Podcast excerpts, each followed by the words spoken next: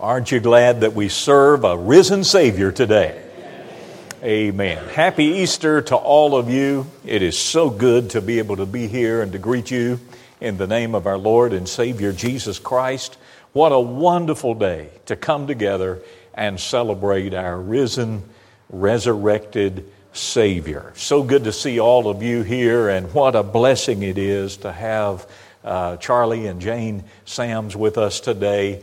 And I know that you've expressed your love and your appreciation to them as you've been able to greet them. But would you just do it one more time with me? Let's give them a round of applause as appreciation for their ministry. Amen.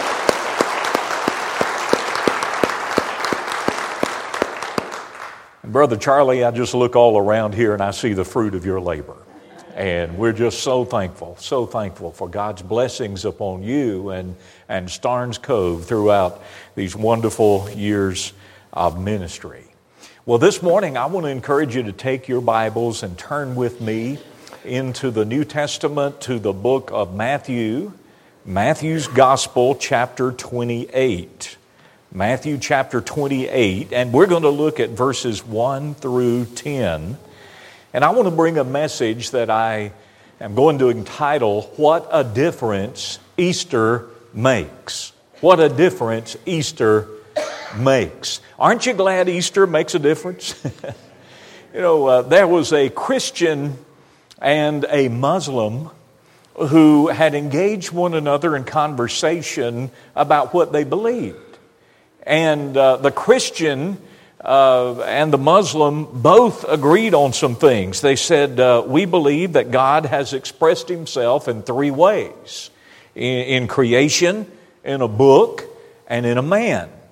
And they began to talk about that. And for them, they both agreed that God uh, expresses himself in his creation all around us. And we look and, and we see that. And uh, then they talked about how God revealed himself in a book. And the Muslim believed that book to be the Koran. And of course, the Christians believe that book to believe the Bible. But then things get even more different here, where that although both believe that God has expressed himself in a person, the Muslims believe that that person is Muhammad, and the Christian believes, of course, that that person is Jesus Christ. And so the Christian responded and said, we believe that Jesus Christ is able to substantiate his claims because he arose from the dead.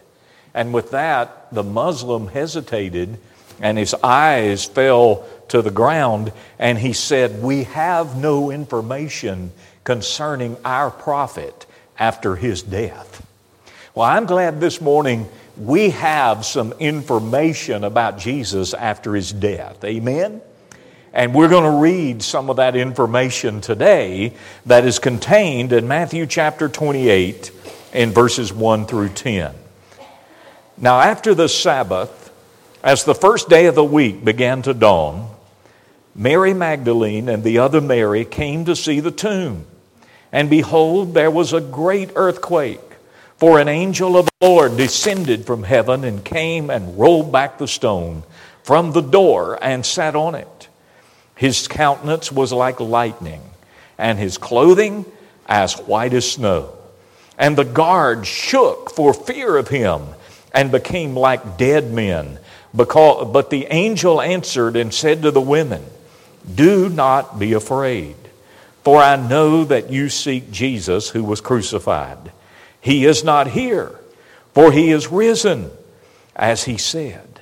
Come, see the place where the Lord lay, and go quickly and tell his disciples that he is risen from the dead, and indeed he is going before you into Galilee. There you will see him. Behold, I have told you. So they went out quickly from the tomb with fear and great joy and ran to bring his disciples word. And as they went to tell his disciples, behold, Jesus met them, saying, rejoice. So they came and held him by the feet and worshiped him. Then Jesus said to them, do not be afraid. Go and tell my brethren to go to Galilee, and there they will see me." May God bless the reading of His Word this morning. Many of you have already heard a sermon on this Easter Sunday morning. That was true if you came to the sunrise service. I heard a lot of good comments about Brother William's message that he brought there today. Many of you have heard a Sunday school lesson uh, on the resurrection uh, earlier this morning. And now you're about to hear another message about the resurrection of Jesus Christ. We celebrate the resurrection today on Easter Sunday, but in reality, as Christians, we celebrate the resurrection of Jesus every Sunday, every Lord's Day.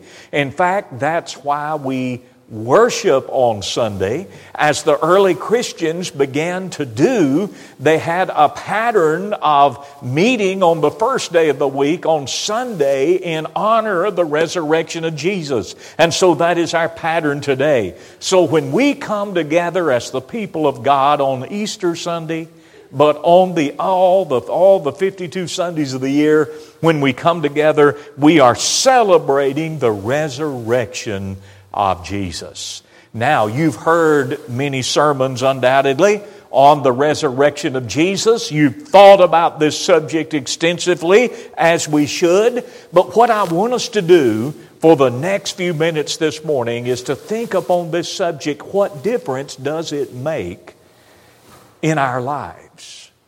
What difference is it going to make to you tomorrow morning when you get up to know that Jesus is alive? What difference does Easter make practically in the ways that we live life in the twenty-first century? I want us to think about this today, and from this passage of Scripture and in this message, I want us to see four very practical applications of the resurrection of Jesus Christ. Let's look at them this morning. First of all, because the tomb is empty, your life can be full. Okay? Because the tomb is empty, your life can be full. Inside of every human being, there is a God-shaped hole. There is a vacuum. There is a void inside of every human being that only God Himself can fill. And we see people today who are trying to fill that void in their life in all kinds of various ways. Things they seek to believe, things they do, uh, things that they try to acquire and possess, all in an effort to fill that void that is in their life. But listen, anything that you put in that void, it's still, your life is still going to be empty until you allow Jesus Christ to have His rightful place in your life. And I'm glad that because the tomb is empty, your life can be full. Jesus wants to come into your life, and He wants to make a difference in your life presently. Right now, He wants to make a difference. In John chapter ten and verse ten, Jesus said, "I have come that you may have life and that you may have it more abundantly." Hey, Jesus doesn't just want you to live. Jesus wants you to live abundantly.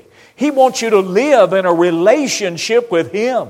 He wants you to know the peace and the joy and the fulfillment that can only come from being in a relationship with God. And so because Jesus is not in a tomb and He is resurrected, your life can be full, and that affects us presently. But it also affects us in the future.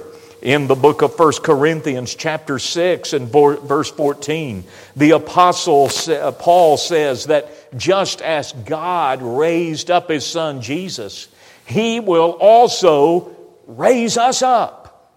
And the fact that Jesus has been resurrected is proof positive that when death comes for us and when we lay these bodies down, one day we will take these bodies back up again in glorious resurrection as Jesus did. And so that means when we think about the future, we don't have to be afraid of the future. We don't have to worry about death and what it's going to be like. Jesus has taken the st- the sting out of death. Jesus has taken the gloom out of the grave. Jesus has stepped into the icy, chilly waters of death, and He turns around and He says to you and me, come on in, the water's just fine. It's going to be all right. Jesus has gone there first. And so our present lives, our future lives, they can be full because the tomb is empty. But then the second practical application of the resurrection is this. Because Satan is defeated, you can live in victory. I want to tell you that Satan was indeed defeated when Jesus died on the cross and rose again. In John chapter ten, Jesus said it this way in verses seventeen and eighteen. As He anticipated going to the cross and dying, Jesus says, therefore my Father loves me because I lay down my life that I may take it again. No one takes it from me, but I lay it down myself. I have the power to lay it down, and I have the power to take it again. This command I have received from my Father. Now, when Jesus died on the cross, and He breathed His last breath, and He said, it is finished, and Father, into your hands I commend my spirit. When Jesus breathed His last on the cross, and He died, Satan must have thought that he won a tremendous victory. I believe that, that in hell, that Lucifer was laughing, that demons were dancing. I believe that in hell they were throwing a party because Jesus, the Son of God, had been put to death. Jesus died there on Calvary's cross. He breathed His last, so they thought. And so in hell they're throwing a party over the fact that Jesus died, but praise the Lord, on the third day, Jesus crashed their party. Amen. Jesus came forth victoriously over death, hell, and the grave. And the resurrection power of Jesus, it's not just something that happened in Him, but it is something that we can appropriate for ourselves.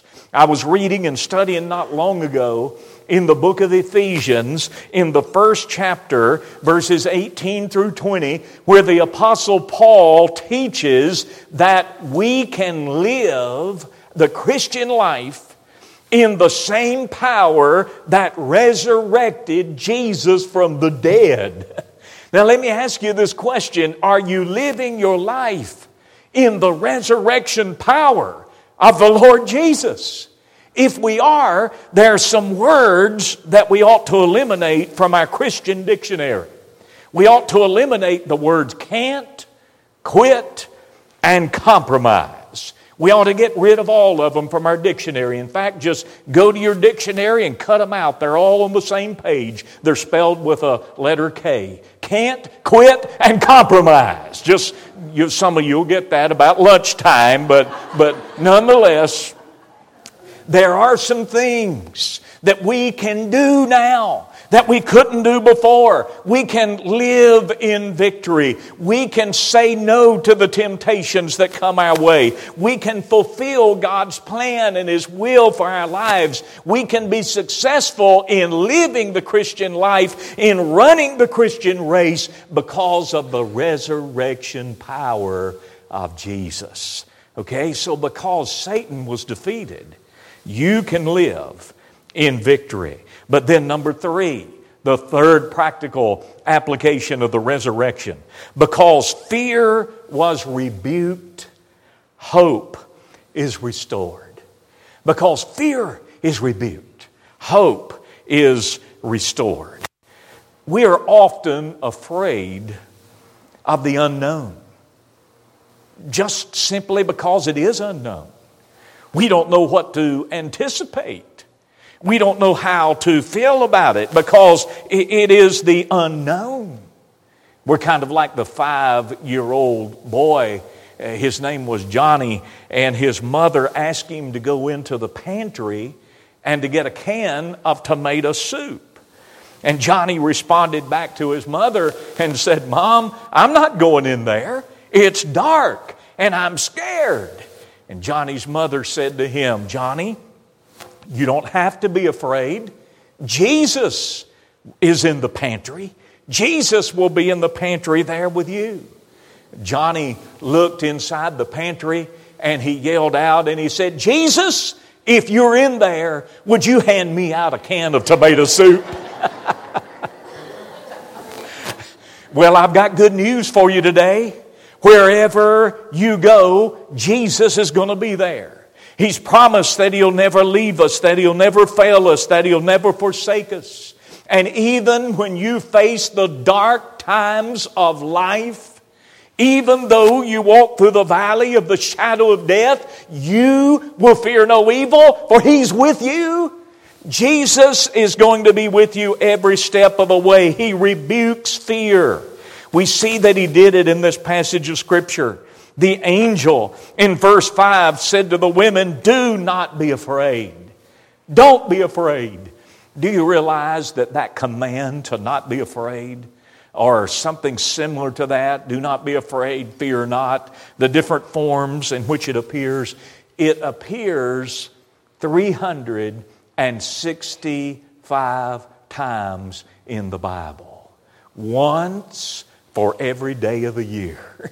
It's like every day God is reminding us you don't have to be afraid. And even at the tomb of Jesus, when they came in fear, believing that, yes, Jesus had died, what were they going to do? What was their future going to be like? Then all of a sudden, fear is rebuked. Do not be afraid. And hope is restored. Look at it in verse six. "He is not here, for He is risen, as He said. Come and see the place where the Lord lay." Fear is rebuked, and hope is restored. Some of you today may be living in fear at this very moment. You may be wondering how that diagnosis that you just received from the doctor, how all that's really going to turn out. You may be wondering how things are going to go on your job. Things have seemed kind of unsettled. Some of you may be concerned about your family. Some of you may be concerned, uh, as many are, about situations in our nation and in our world that we're dealing with. And it's so easy to just allow a spirit of fear to come in and to kind of grip our hearts. But I want to tell you, one of the things about Easter, one of the things about the resurrection of Jesus Christ is that Jesus rebukes our fears so that He can restore the hope in our lives. I am glad that we serve a God who is able to take every Calvary and turn it into an Easter Sunday morning. I mean, the disciples were in, the, in despair. They were in discouragement because the Savior that they had followed, that they had put their confidence in, they watched Him die upon the cross. But they forgot. They forgot, at least momentarily, that Jesus said that He would rise again. And when they went to the tomb there, they found it was empty because Jesus had been resurrected. He can turn every Calvary into an Easter Sunday morning. God can take every empty tomb and turn it into triumph in your life. God can take every one of your question marks and He can turn them into ex- exclamation points. He is that powerful. He wants to restore the hope in your life. Sometimes we don't see the full picture, do we? We just see a part of it. But we need to get the full message of Easter. After the British General Wellington defeated Napoleon at Waterloo, the news of that victory was announced to the British by means of a ship, a British ship, that was just off the shore, and they were using signal fly, flags to uh, to display the message that uh, that Wellington had uh, had won. And so the message that they were giving out in the signal flags uh, was to say, Wellington defeated the enemy. But they got through the first two words, Wellington defeated. And then fog rolled in, and the people could not see the rest of the message that was displayed. And so for a while, people were in panic. They were in turmoil and in despair because they felt that, that their country had been defeated, that their great British general Wellington, that he had been defeated. But then all of a sudden the fog cleared out of the way and the rest of the message was complete. Wellington defeated the enemy. And I'm here to say on this Easter Sunday morning, that the full message of Easter is that Jesus not only defeated the enemy of death, but He has defeated every enemy that you'll ever face, ever face. Every enemy that I will ever face have been defeated by the Lord Jesus Christ. Because fear was rebuked, hope is restored. But then number four, the fourth practical application of the resurrection that I want you to see and to carry with you today is this. Because the stone was rolled away, truth can be revealed. Because the stone was rolled away, truth can be revealed. Now, Pilate did everything he could do to try to secure the tomb of Jesus. We read about it prior to our text this morning in, in Matthew twenty-seven, uh, verses sixty-two and following. Just l- listen to what it says. This is what Pilate commanded. He said, "Therefore command that the tomb be made secure until the third day, lest his disciples come by night and steal him away and say to the people, 'He's risen from the dead.' So the last deception will be worse than the first." Pilate said to them, "You have a guard, go your own way, make it as secure as you know how." So they went and made the tomb secure, sealing the stone and setting the guard.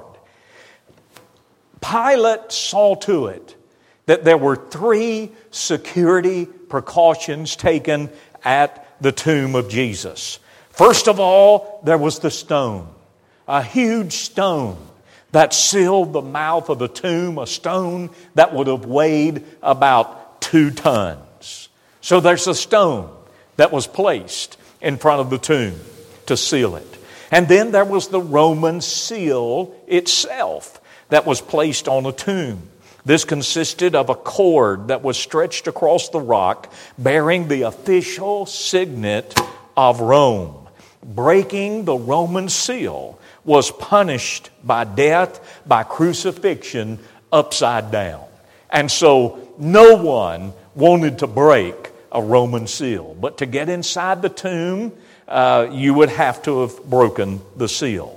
So there was the stone, there was the Roman seal, and then there was a third security precaution, and that is the Roman soldiers. The Roman soldiers who were there. Now, a lot of times in the pictures that we've seen of Roman soldiers, when we were growing up in Sunday school, and they would have these pictures of uh, the soldiers at the tomb, uh, they didn't look very uh, fierce. Uh, they didn't look very intimidating because to me as a little boy, it just looked like two men standing there in miniskirts holding wooden spears. That's what it looked like. And I thought, my goodness, that's that's not very intimidating uh, for anybody. But then later on, I learned as I studied about Roman soldiers and those placed at the tomb, they were an elite group of fighting men. These Roman soldiers were a security force. This detail that went to the tomb of Jesus, that often these soldiers, there would be four to sixteen of them, and they were trained each to protect six feet of ground that was around them. and for them to fail, to protect the ground, to flee from their assignment would be punishable by death, by burning at the stake. And so Pilate was absolutely serious about securing the tomb of the Lord Jesus Christ. But on that third day, the Bible tells us in our text in verse two that an angel came and rolled back that two-ton stone, broke the Roman seal, rolled the stone away. And we're told in verse number six that the angel said, "He's not here. He's risen," as he said. "Come and see the place where the Lord lay." The stone was rolled away, not to let Jesus out, but to let an unbelieving world look in and to see that the tomb is actually empty.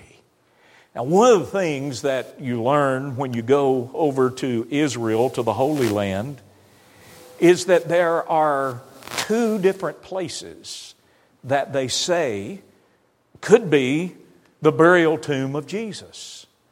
There's one of those tombs that is uh, located inside uh, what's known as the Church of the Holy Sepulchre. Some of you may have seen things about that on the History Channel and so forth. And the other probable location is uh, what is known as the Garden Tomb or Gordon's Calvary. And so people wonder for sure, okay, which place? Which place was Jesus buried and, and which place did he rise from? Hey, here's the good news I've got for you today. Just recently, within the past few months, I've been to both of those tombs, and guess what? They're both empty. Nobody's there. Jesus Christ has been resurrected, and, and, and the tomb, the stone was rolled away so an unbelieving world could look in and see that Jesus has been risen from the dead. The writer of the book of Acts, Luke, tells us that Jesus attested to his resurrection was attested to by many infallible proofs. We see that in Acts chapter one and verse three. Many infallible proofs. We, we could go on and on about all those proofs. Uh, that, that is a study of biblical apologetics, the defense of the faith, and there's so much of that that is related to the resurrection of Jesus Christ. But let me just mention a few of those infallible proofs very quickly as we draw this to a close. Number one, it's the empty tomb itself. That's an infallible proof. All the theories that attempt to explain away the resurrection do not even attempt to deny that the tomb was indeed empty.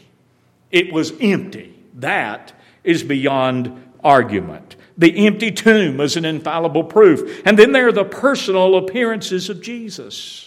Over in the book of First Corinthians in chapter fifteen and verses three and following, uh, Paul talks about how Christ died for our sins according to the Scriptures. And then he was buried and he rose again on the third day. And then it says he was seen by Cephas and then by the twelve. And then he was seen by over five hundred brethren at once, of whom the greater part remain to the present, uh, he says. And then he was seen by James, and then by all the apostles, and then last of all, he was seen by me as one born out of due time. All those personal experiences, over five hundred people at one time Jesus appeared to, uh, and as he was resurrected. Uh, that means that uh, out of the, that twice the number, roughly, Uh, of the people here today in this building, twice as many as are here saw the resurrected Jesus Christ at one time as they looked upon his resurrected body. There's the empty tomb, personal appearances, and then there are changed lives. Those disciples' lives were changed. Those who fled as cowards now became convinced of the Christian faith and who Jesus was, and they preached, and most of those disciples died a death as a martyr. And then think of Paul himself. The church's greatest murderer became the church's greatest missionary as a result of his encounter with Christ on the Damascus Road. And then last of all, an infallible proof that I cannot deny, and if you're a Christian, you certainly can't deny it either. It's the proof of the fact that he's changed my life, and he's changed your life. And that is the message of Easter today. I love the hymn that says, "You ask me how I know He lives. He lives within my heart." He lives there today. And I pray that you're a Christian and that He lives in your heart too. And if you don't know Jesus Christ as your Lord and Savior, you can know Him. But it's very important that you understand the resurrection enough that you believe in the resurrected Christ. Because Jesus said it, or, or Paul, the apostle, said it this way in Romans ten and verse nine. And this is how to be saved, right in this verse. That if you confess with your mouth the Lord Jesus and believe in your heart that God has raised Him from the dead, you will be saved. So if you don't know Jesus as your Lord and Savior, there's an opportunity to get to know Him today by responding to this invitation, coming forward and and and saying that you want to receive Jesus as your Lord and Savior. And by doing so, you are stating that you believe in the resurrection of the Lord Jesus Christ, and you want Him to live inside of your life. I'm going to ask that we bow our heads together for prayer. Pastor William will be here at the front to help in leading in the time of invitation. Uh, we're going to have a song of invitation, and we invite you today to respond to the Lord Jesus Christ and receive Him as your Savior if you've never done so. Let's pray. Now, Heavenly Father, I pray that in these next few minutes, that You will reach out to us where we are. I pray that You will challenge us, Lord, convict us by Your Holy Spirit, and show people the way unto the Lord Jesus Christ. Father, we thank You for Calvary. We thank You for Jesus who died there for us, and for the fact that the tomb is empty. He was resurrected to prove that He is indeed the Son of God and the Savior of the world. And so, Heavenly Father, I pray now that You will help those who don't know Christ to come to know You in this service. In Jesus' name we pray. Amen.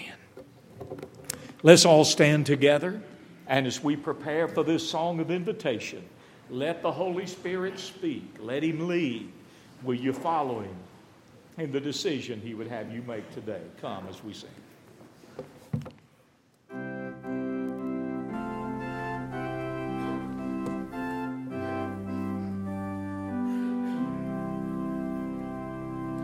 The day of resurrection,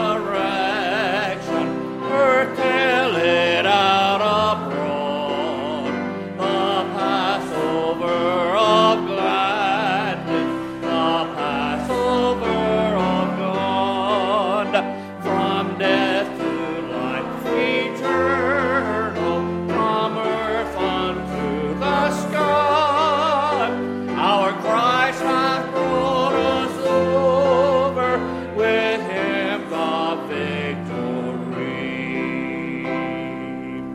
Our hearts be pure from evil,